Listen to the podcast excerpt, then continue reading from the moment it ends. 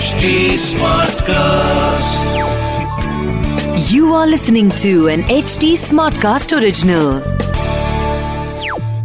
Hi, I'm Ashutosh Garg. I am the author of the best selling book, The Brand Called You, and you are listening to our podcast, Personal Branding Building Blocks, where we talk with top entrepreneurs and industry experts about their strategies to optimize their performance. Not only is this podcast the brainchild of The Brand Called You, it is also an HT Smartcast original, and it is available on htsmartcast.com, India's fastest growing podcast producing platform.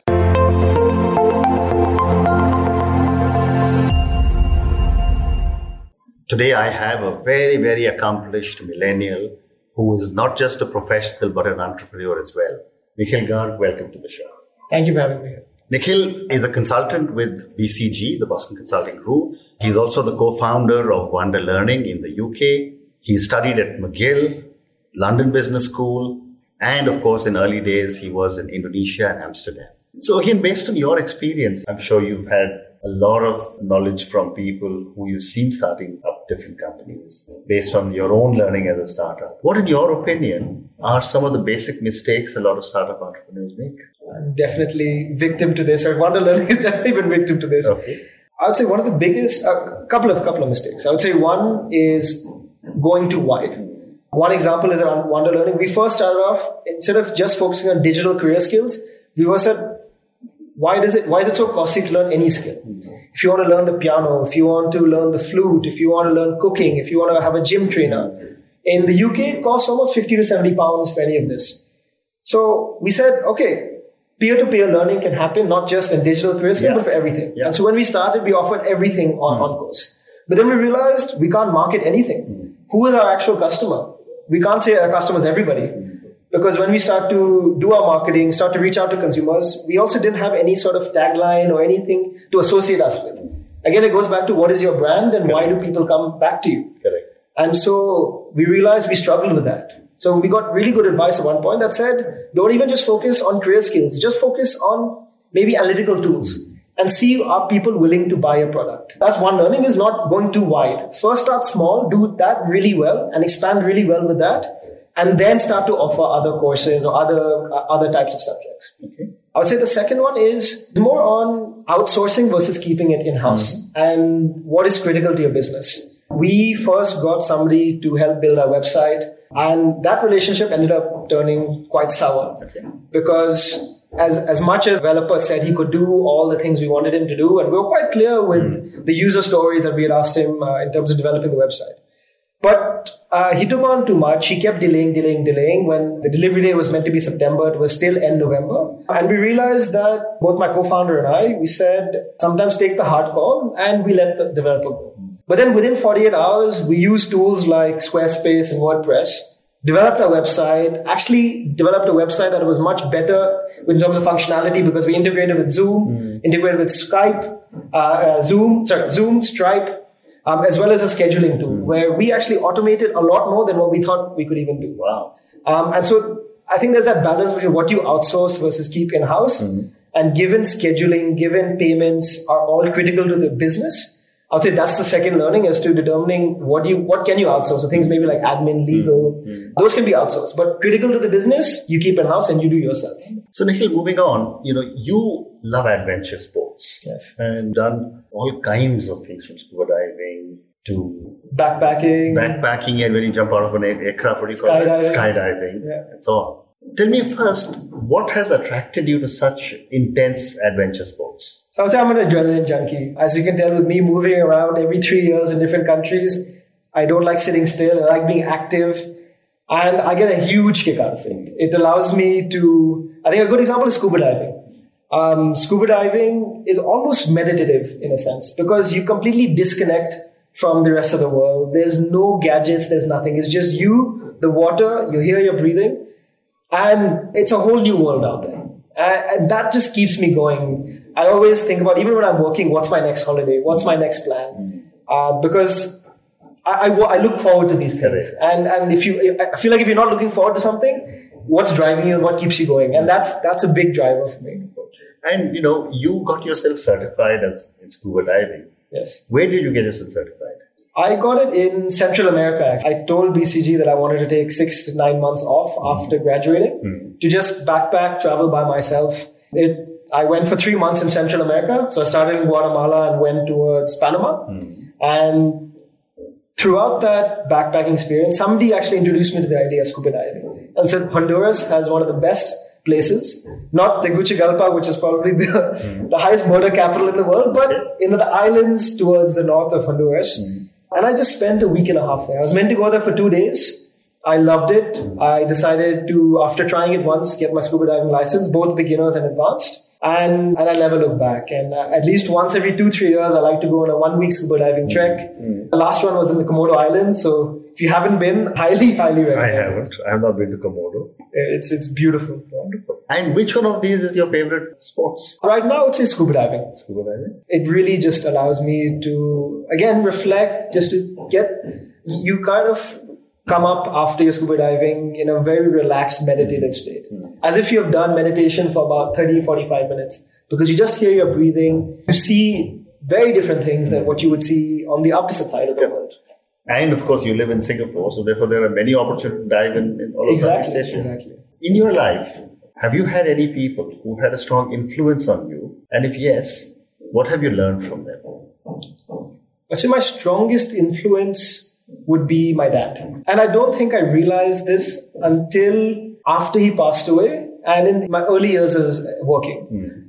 He would do, he would say simple things just growing up, you know, read the news, be well versed with it so that you can have a conversation, comb your hair, you need to look presentable. Hmm. Small things like this, hmm. even in terms of the workplace, what, what it means to be having a presence, what it means to talk with clarity hmm. all these small lessons, which at the time I would say, Dad, stop giving me lectures. Give me a break. Give me a break. Stop constantly trying to tell me what to do, how to do it. But then I reflect back and I keep thinking he was right. Hmm. He was always right. He was always right with the way he kept telling me about what to do, how to think about it. But I think the key is was that he wasn't ever prescriptive. He never said, do this, you have to do it. He made me really reflect and think about what it means to, to focus and to, to focus on not only just your family, but your business, to have clarity in terms of your thought. And, and I, I, I keep thinking about what would dad have done in a certain situation. And that also helps me answer um, a lot of problems and dilemmas I have in life. And and he was also much into sports because I think you climbed Kilimanjaro. Kilimanjaro. Did Kilimanjaro as well. He was an avid runner. uh, He used to gym. He actually got me to gymming. When we were young, 12, 11 or 12, he actually put a pull-up bar hmm. in our back garden. Hmm. And he would wake us up at 5.30 in the morning and he'd teach us it's so important to be fit because your health is everything, right? It's, it's super important to incorporate fitness, not just as, as a routine, but as a lifestyle. Hmm. Very interesting. So my next question is that what would be three words that define Nikhil? An interesting question. Uh, I actually I try to ask other people as well before before this, just to see what their perspective is on this.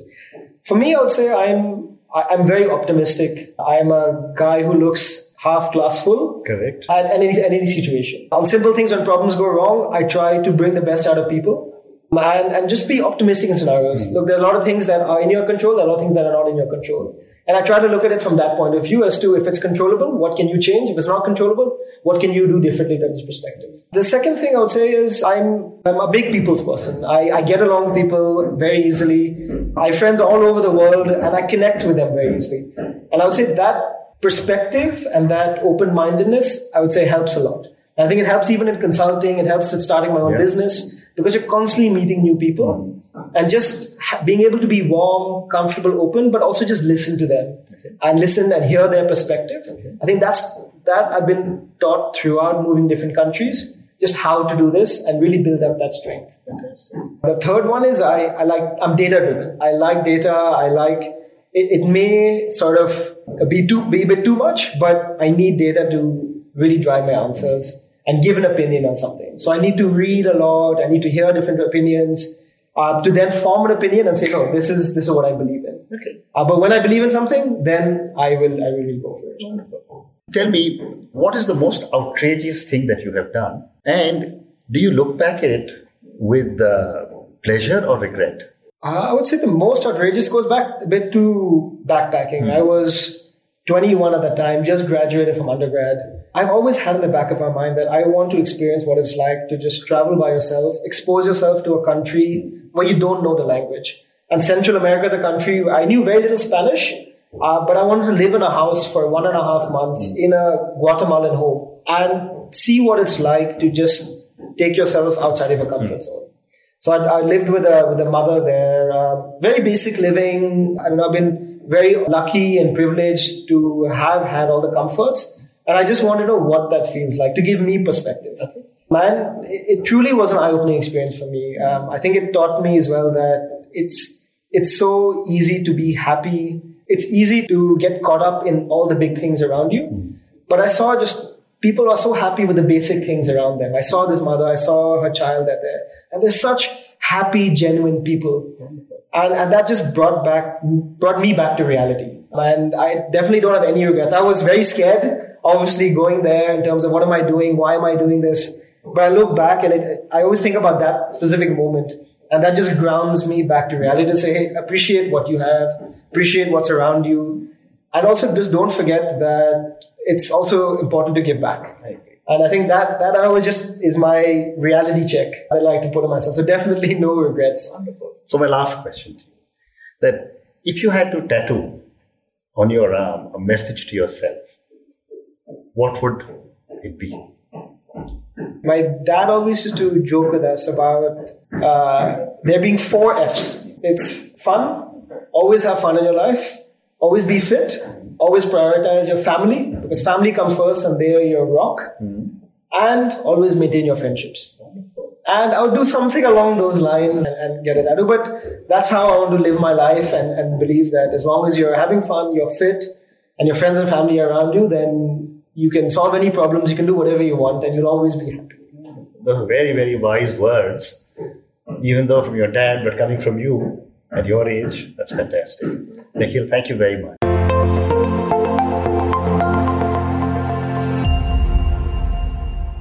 Thank you for listening to our podcast. You can subscribe to our YouTube channel, The Brand Called You, and never miss any update. For feedback, reach us on at HT Smartcast. We are present on Facebook, Instagram, and Twitter. To listen to more podcasts by The Brand Called You, log on to www.htsmartcast.com or suno naye nazariye se.